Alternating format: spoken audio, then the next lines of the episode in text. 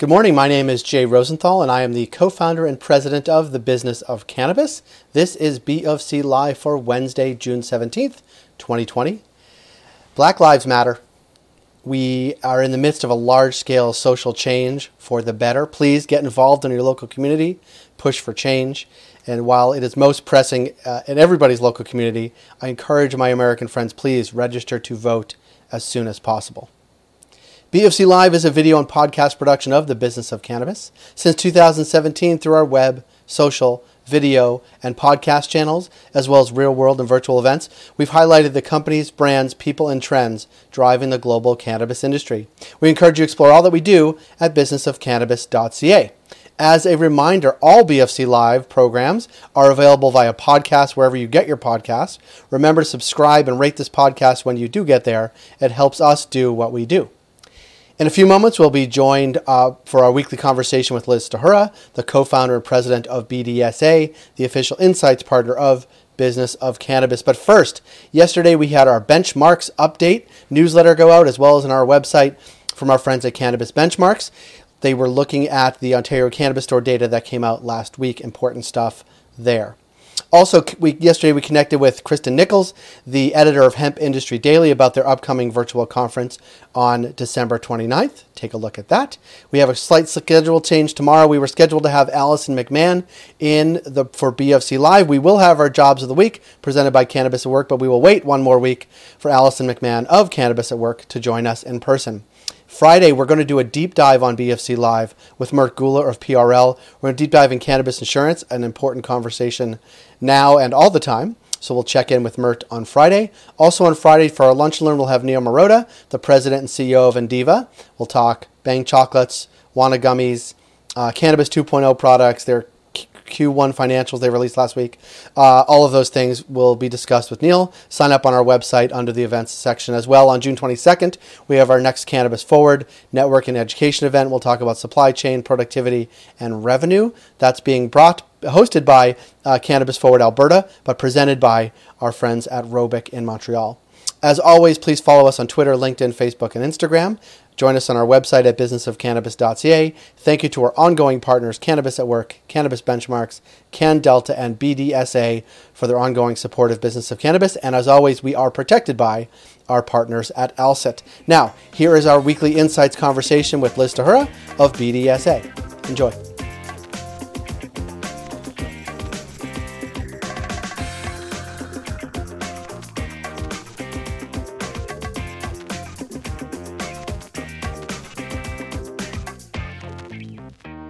Liz Stahura, great to see you again. Nice to see you, Jay, as always. As always, for our weekly insights update from B D S A, our insights partner here at Business of Cannabis. So what will you be sharing today? Because I have heard from our audience that they are really enjoying this. Oh, good. So glad to hear it. Well, I'm enjoying it too. It's a lot of fun.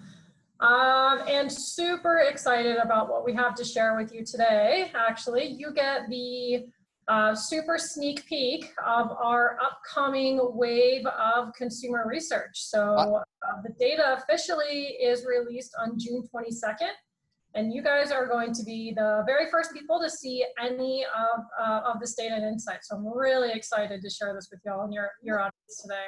A, a very special Business of Cannabis today. Absolutely. Great. Are you going to share? You're going to share your screen, and we'll and run through it. I am. Yeah, amazing. We'll share screen here, and then we'll take it away. And I'll take myself off, I think. Hold on. Um, so yeah, so like I said, really excited about being able to share this sneak peek of the uh, most recent wave of consumer research.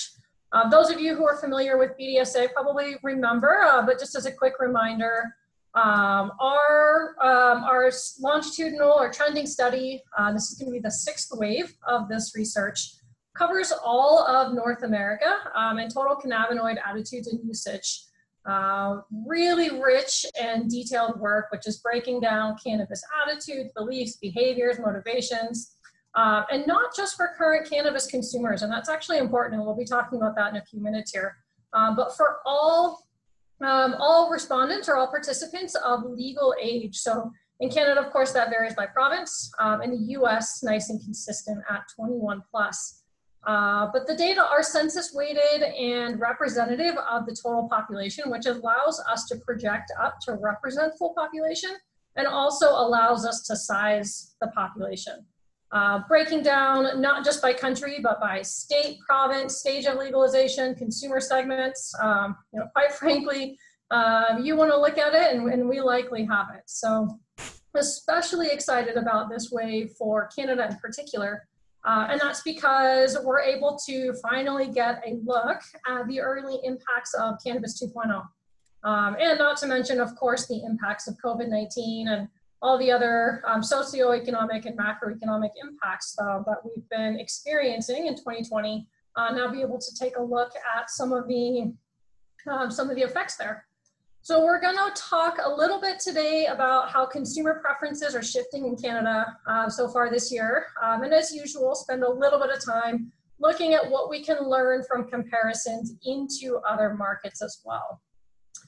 Uh, so first and foremost, about a year and a half into legalization and what, about six months after two point oh, uh, great news here, about nine in ten Canadian adults agree with cannabis legalization.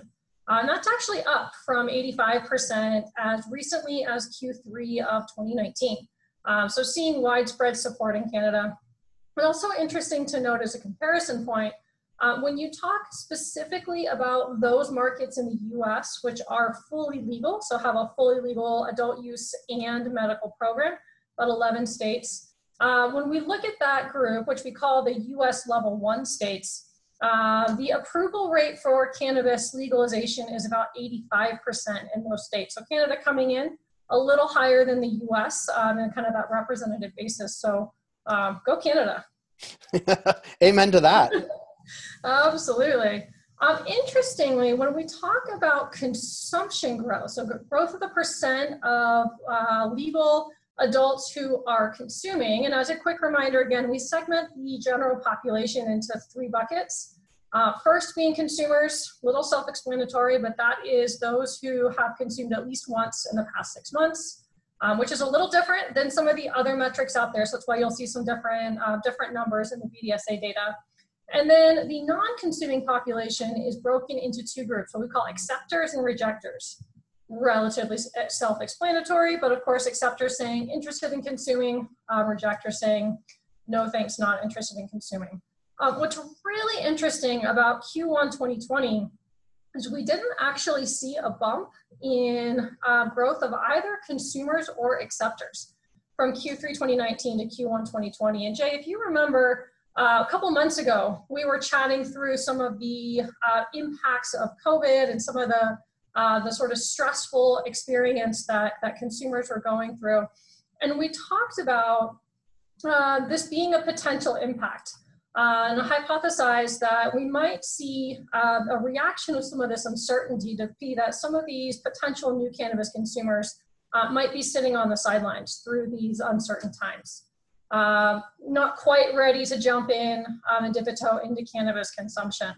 Uh, I don't know if you remember, we, we were talking about craft dinner um, and, and mac and cheese doing very well in the U S as a sort of an example that this is general consumer behavior. So not just, um, not just confined to cannabis consumption, but generally in times of either recession, economic challenges, Um, and certainly um, other um, fear-based or, or more stressful situations, consumers tend to want to stick with what is familiar um, and be a little less likely to try something new. Uh, so again, really interesting to see this hypothesis playing out as we're looking at the data.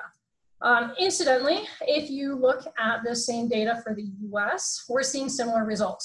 Um, so state by state, segment by segment, really about flat to down uh, results, or generally flat results. Uh, so really interesting insight there. And of course, will be very fascinating to watch as this continues to trend. Um, again, we're pointing out though that the overall and general trend is an upward trend in terms of consumption, and we do expect that to, con- to continue. So what about those thirty-five percent of cannabis consumer, of um, adults of legal age who are currently cannabis consumers? Uh, really interesting to see how their behavior has shifted since the beginning of twenty twenty and since, of course, the advent of Cannabis two point oh. really big finding here. Uh, the percent of consumers claiming to have consumed edibles in the past six months did see a significant increase from fifty percent to fifty-seven percent.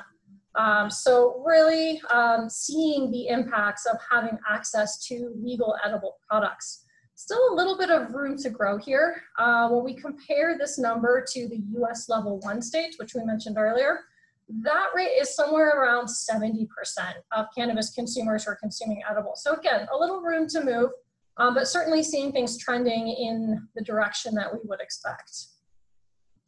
Uh, topicals, uh, more modest increase, but we did also see a few percentage points of increase from about twenty-three percent of consumers to about twenty-six percent saying that they consume um, or utilize topicals.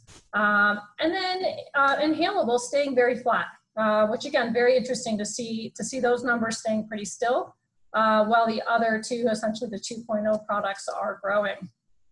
Flower is still king, of course, uh, so still most frequently cited as the preferred method of consumption.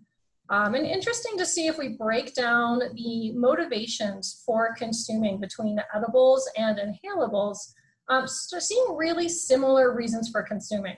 Um, so again, pointing towards that, you know, seventy, seventy plus percent of the population that states that they utilize cannabis for social or recreational uses, uh, but certainly don't forget that there are uh, significant fifty percent uh, plus who are also consuming and or consuming for, for medical or, or health and wellness reasons. Um, have fun, uh, sleep better, and relax and be mellow there with the edibles. Um, similar with relax and be mellow, have fun, and, and feel peaceful uh, with the inhalables, which like I'm sure we could all use a little bit of uh, feeling peaceful these days. I was gonna say, these are a few of my favorite reasons. Absolutely. Um, just like with the overall consumption rates, the percent of consumers who are saying that they prefer edibles is also increasing. A smaller increase here, but still an increase. Um, and actually really interesting, so jumping about three percentage points uh, for edibles, from about twenty-seven percent to thirty percent. And again, those are consumers who state that edibles are their preferred method of consumption. Um, inhalables and topicals, really generally about flat. Um, from twenty nineteen Q three to, to twenty twenty Q one. Uh, this is very similar to the U S again. Um, level one states, about fifty-four percent say they prefer inhalables and about thirty-three percent say they prefer edibles. Uh, so very similar numbers that we're seeing already coming out for, uh, for the Canada uh, consumer preferences. I want to talk a little bit specifically about beverages. Um, so of course, it's a huge topic in Canada, but in North America in general. Um, and about three percent of those Can- Canadians who prefer edibles state that beverages are their prefer- preferred form of consumption. Um, and that is across any type of beverage. So whether it be coffee or tea or sparkling water, beer, wine, non-carbonated, non-carbonated, excuse me, beverages, et cetera, et cetera. Um, When we look at how, uh, how those trends are going to play out moving forward, and I know we talk about comparative markets a lot, so I just wanted to do a real quick check-in on, uh, on the Colorado market and how that compares to the Canadian market in terms of sales, and maybe give us another indicator of what, what we might expect uh, for that beverage category or for the edibles category in general moving forward. Uh, so even in twenty nineteen, so you know, five or six years after legalization uh, first launched in twenty fourteen for Colorado, and we've seen and talked about, and I think some of our other segments, uh, Jay, we've seen and talked about the growth in product forms in Colorado and, and what we can learn from that trending. Uh, but even in twenty nineteen, if you combine concentrates and flower, excuse me, you can see that inhalables are really still the majority of Colorado sales even today. Ingestibles, uh, which does include both extracts uh, and edible forms, so both oils and um, your, your edibles, baked goods, beverages, et cetera, about sixteen percent of the market. And when we take a look at what was driving sales last year, just as, as recently as last year in Colorado, it really was focused on concentrates, which is driven by vape. Um, so about eighty million in new sales added uh, from the vape slash concentrates category in Colorado last year. And when we look at the uh, the Colorado's, or excuse me, the Canada sales for early early two point oh sales in twenty twenty, um, we're seeing relatively similar numbers in terms of percentage. So around ten to fifteen percent of sales uh, up in Canada coming from vape, sort of depending on the market uh, in the province. And edibles, interestingly enough, um, also similar. If you combine uh, extract and edibles, seeing somewhere between ten to twelve percent of sales. Um, what we're also seeing very similar is the percentage uh, of sales coming from beverages and coming from candy uh, in Canada. And we talked a lot, even just last year, or excuse me, last week, we talked a lot about gummy candy and how important gummy is to the U S markets. Um, a little bit of a lower percentage in Canada than this fifty-seven percent we see uh, in Colorado, and in fact, um, eighty-four percent of that candy does come from gummies, so very, very strongly influenced by the gummy category. Um, but we do suspect that some of that is due to product availability. Um, so again, we'll be watching this category very, very closely um, in, up in Canada through the next six to twelve months. Um, beverages, about seven percent of the ingestible sales in Colorado, um, and about one point five percent of sales overall, um, which again is relatively closely in line with what we're seeing for early sales coming out of Canada as well. Um, now, might be a small, small piece of the pie in terms of beverages, um, and in fact, very stable. Um, so the category overall, if you look at twenty twenty year-to-date in Colorado, does still represent about seven percent of the uh, ingestible sales in Colorado, but seeing really interesting things in terms of what's winning in beverages. Um, so tea uh, is doing well with double-digit sales, carbonated drinks uh, doing well. But what's really, really doing well and what's really healthy um, in the U S are your low dose or your sessionable products, and also your shots and powdered. Um, and worth pointing out that over fifty percent of consumers, um, and this is actually not exclusive to Canada, this is in the U S and North America as well, uh, state that they are looking for convenience of consumption as one of their most important factors when deciding how to consume a beverage. So you see these low dose sales, see these shots and powders in particular um, that are able to be mixed into another drink uh, and creating sort of a, a portable and or very easy to consume uh, experience. You can see why these are doing so well. It's incredible growth. It really is, yeah, it, it really is. And that actually is focusing exclusively on the T H C beverages.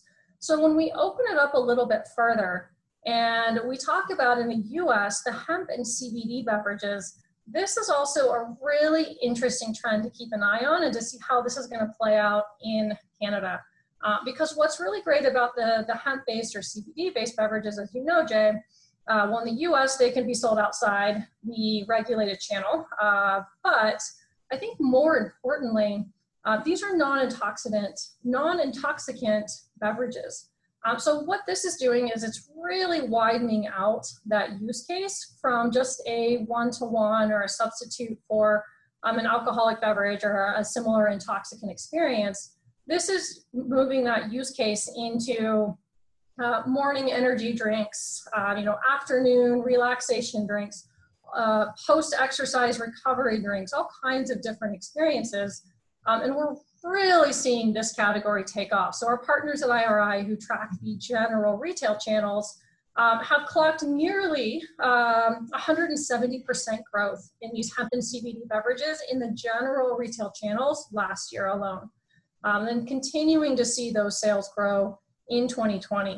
Um, so again, pulling together um, not just the T H C beverages, the sessionable sort of alcohol comparison beverage experience, uh, but also these general beverage, sparkling waters, vitamin waters, uh, coffee type beverages, um, really expands out the opportunity. Um, and as we're looking at the products in Canada, going to be paying really close attention to um, not just how the, the beverage category overall is doing, but which particular products and which particular experiences and attributes of the products Are, uh, are driving sales and trends up in the Canadian market. So we will be diving deeper into beverages, as I mentioned, in the coming weeks and months, uh, so stay tuned for that. Uh, but for now, I think we'll leave it at that. And, and thanks again for giving me an opportunity to share some trends with you. No, it's so important. I mean, I, you know, I, I track a lot of different conversations, but the ones on Twitter seem to be the most um, polarizing, I would say. And the conversation around beverages has been an im- interesting one in Canada for sure. Pro- most because Constellation's investment into Canopy. That said, Absolutely. And they just came online, and from t- Twitter at least, people are enjoying the ones they get.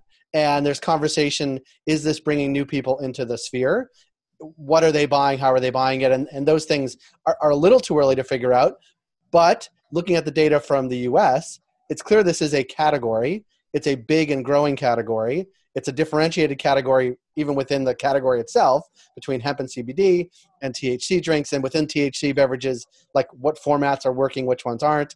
And I just think it's it's interesting from a almost like a um, case study perspective that people will study in like branding one oh one or product development one oh one, but also in a sector that is new and evolving. All of these things like are, are new to us here in Canada, but there's so much to learn from what you guys are doing in the country as well, in the States. Like it's really fascinating.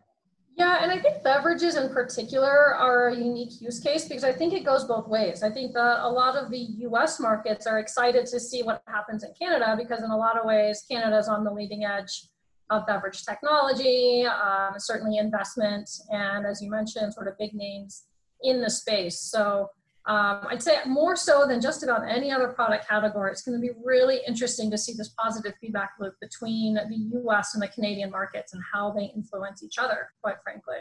And we will be watching it alongside you, or you're going to yes. be telling us what's going on, which is which is amazing because we're going to talk to you on a weekly basis as we do. This is our third or fourth week talking to you uh, on Wednesday. And we're really looking forward to the series because I think um, if nobody else, I'm learning a ton, but I know people are tuning in because the stuff you're sharing is just, is so topical and so important to their business.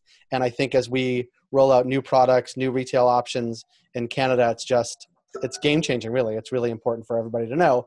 Um, and so thank you again for the partnership and for your time because um, we learn a lot every week, and that's all you can really expect. Absolutely. Thank you, Jay. Thanks, Liz. We'll see you next week. Uh, everybody, we will right. see you tomorrow. Sounds Thanks, good. Liz. Yeah.